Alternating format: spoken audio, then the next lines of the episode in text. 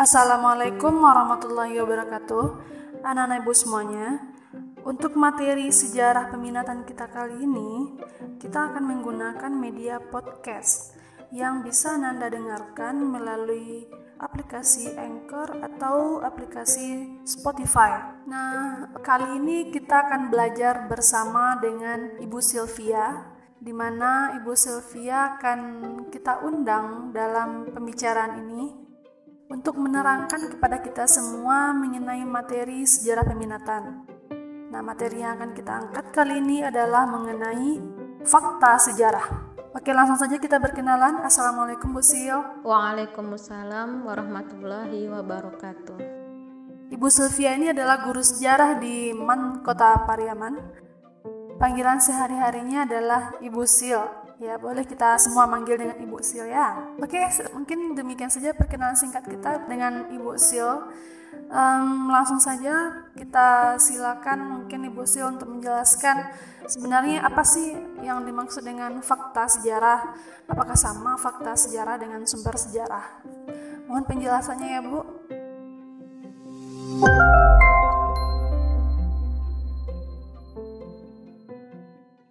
Assalamualaikum warahmatullahi wabarakatuh. Selamat pagi Ananda semua. Semoga kita tetap dalam keadaan sehat dan semoga pandemi ini cepat berlalu. Dan mari kita tetap semangat. Ananda semua pasti sering mendengar kata fakta. Terus apa itu fakta sejarah? Fakta sejarah merupakan fakta-fakta yang berhubungan langsung dengan peristiwa sejarah Louis Gacek berpendapat bahwa fakta sejarah adalah suatu unsur yang dijabarkan secara langsung atau tidak langsung dari sumber sejarah yang kredibel. Fakta sejarah bersifat subjektif karena merupakan hasil proses mental sejarawan. Oleh karena itu, fakta dapat bersifat relatif atau dapat berubah. Fakta dapat berubah jika ditemukan data dan sumber baru yang lebih dapat dipercaya. Penjelasan yang bagus sekali uh, dari Bu Sil ya. Uh, jadi sebenarnya fakta sejarah itu boleh dikatakan berbeda dengan sumber sejarah. Fakta sejarah itu bisa kita ambil dari melihat bukti-bukti sejarah atau sumber-sumber sejarah yang ada sehingga kita bisa mengambil suatu kesimpulan. Nah, itulah yang dinamakan dengan fakta sejarah. Kalau misalnya kita pergi ke pasar, ternyata di jalan ada orang yang kita lihat sedang terbaring di tengah jalan, oh, luka-luka, motornya penyot, lalu di depannya ada mobil yang juga sedang berhenti dengan kaca yang pecah. Kalau misalnya kita melihat hal yang seperti itu, kita apa yang bisa kita simpulkan? Peristiwa apa yang terjadi?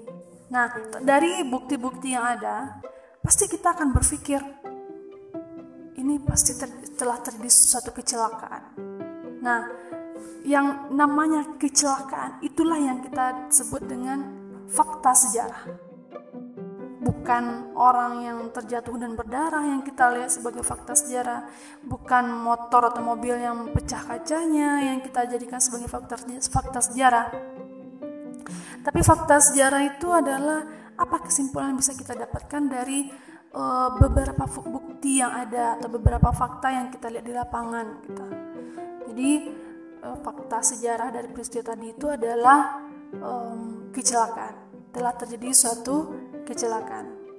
Nah, Bu Sil, uh, kira-kira untuk fakta sejarah ini apakah ada jenisnya atau bagaimana, Bu Sil? Jenis fakta sejarah terbagi atas dua. Pertama, fakta sejarah berdasarkan sifatnya, dan kedua, fakta sejarah berdasarkan bentuknya. Mari kita jabarkan satu persatu. Fakta sejarah berdasarkan sifatnya terbagi atas yang pertama, fakta keras, hard fact. Yang kedua, fakta lunak, soft fact. Yang ketiga, inferensi dan yang keempat, opini. Fakta keras atau hard fact merupakan kebenarannya sudah diterima secara umum. Contoh, pada 17 Agustus 1945, Soekarno-Hatta atas nama bangsa Indonesia memproklamasikan kemerdekaan Indonesia. Fakta tersebut sudah diketahui dan diterima secara umum. Fakta seperti itulah yang disebut sebagai fakta keras. Informasi yang diperoleh dari fakta keras bersifat tegas, pasti, dan tidak perlu diperdebatkan lagi. Selanjutnya, fakta lunak atau soft fact. Fakta lunak merupakan kebalikan dari fakta keras. Fakta lunak masih terbuka untuk diperdebatkan kebenarannya. Agar fakta lunak diyakini kebenarannya, maka sejarawan memerlukan bukti lebih kuat lagi. Misalnya, lokasi Sriwijaya sampai saat ini masih belum dapat dipastikan dengan benar. Selanjutnya, inferensi. Inferensi adalah ide atau gagasan sebagai benang merah yang menjembatani antara fakta satu dan fakta yang lain. Fakta yang terdapat dalam inferensi berdasarkan pertimbangan logis semata. Misalnya, pada masa revolusi kemerdekaan, Sri Sultan Hamengkubuwono IX adalah penguasa tertinggi Kesultanan Yogyakarta. Sri Sultan Hamengkubuwono IX mempunyai wewenang mengatur perlawanan saat agresi militer II di Yogyakarta. Dari kedua fakta tersebut, sejarawan membuat inferensi bahwa Sri Sultan Hamengkubuwono IX sebagai penggagas serangan umum 1 Maret 1949 di Yogyakarta. Selanjutnya, opini. Opini adalah pikiran, pendirian, atau pendapat pribadi yang tidak didasarkan atas pendapat umum. Opini bisa berupa tulisan dalam buku, surat kabar, atau pernyataan lisan. Contoh opini yaitu pernyataan bahwa proklamasi kemerdekaan Indonesia merupakan puncak perjuangan bangsa Indonesia. Selanjutnya adalah penjelasan tentang Jenis fakta sejarah berdasarkan bentuknya. Fakta sejarah berdasarkan bentuknya terbagi atas tiga bagian. Yang pertama, fakta sosial, sosiofact. Yang kedua, fakta mental, mentifact. Yang ketiga, artefak, artifact. Baiklah, Ibu akan menjelaskannya satu persatu. Yang pertama, fakta sosial Sosiofact Fakta sosial ini menggambarkan keadaan sosial, suasana zaman, dan sistem kemasyarakatan pada masa lalu. Dengan kata lain, fakta sosial berkenaan dengan kehidupan suatu masyarakat, kelompok masyarakat, atau suatu negara yang menumbuhkan hubungan sosial yang harmonis serta komunikasi sosial yang terjaga baik. Misalnya, bangunan arsitektur Eropa di kota lama yang ada di Semarang. Kondisi ini menandakan bahwa kota Semarang pernah ditempati oleh kelompok masyarakat Eropa. Yang kedua, fakta mental, mentifact. Fakta mental merupakan kondisi yang menggambarkan suasana pikiran, perasaan batin, kerohanian, dan sikap yang mendasari suatu karya cipta. Jadi, fakta mental berhubungan dengan perilaku ataupun tindakan moral manusia. Peristiwa yang terjadi pada masa lampau dapat memengaruhi mental kehidupan seseorang pada masa kini, bahkan pada masa depan. Fakta mental memiliki hubungan erat dengan sebuah peristiwa, karena perkembangan batin suatu masyarakat dapat menyebabkan terjadinya suatu peristiwa. Fakta mental yang menarik dapat diambil dari surat-surat pribadi, catatan harian, memoir, atau autobiografi seorang tokoh. Misalnya, catatan harian Suhogi yang dibukukan dengan judul Catatan Seorang Demonstran. Yang ketiga, artefak, artifact, Artefak adalah benda-benda peninggalan masa lampau.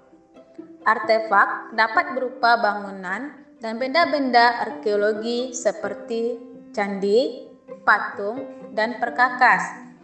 Benda-benda tersebut dapat menjadi bukti tingginya tingkat kehidupan masyarakat pada saat itu. Selain itu, keberadaan benda tersebut dapat memberi gambaran hubungan sosial, suasana alam, pikiran, dan kepercayaan suatu masyarakat. Sebagai contoh, penemuan artefak berupa keramik Tiongkok zaman dinasti Ming di Keraton Majapahit menggambarkan telah terjadi hubungan dagang dan hubungan diplomatik antara Majapahit dan etnik Tionghoa. Demikianlah penjelasan Ibu tentang fakta sejarah dari pengertiannya, jenisnya, dan contohnya.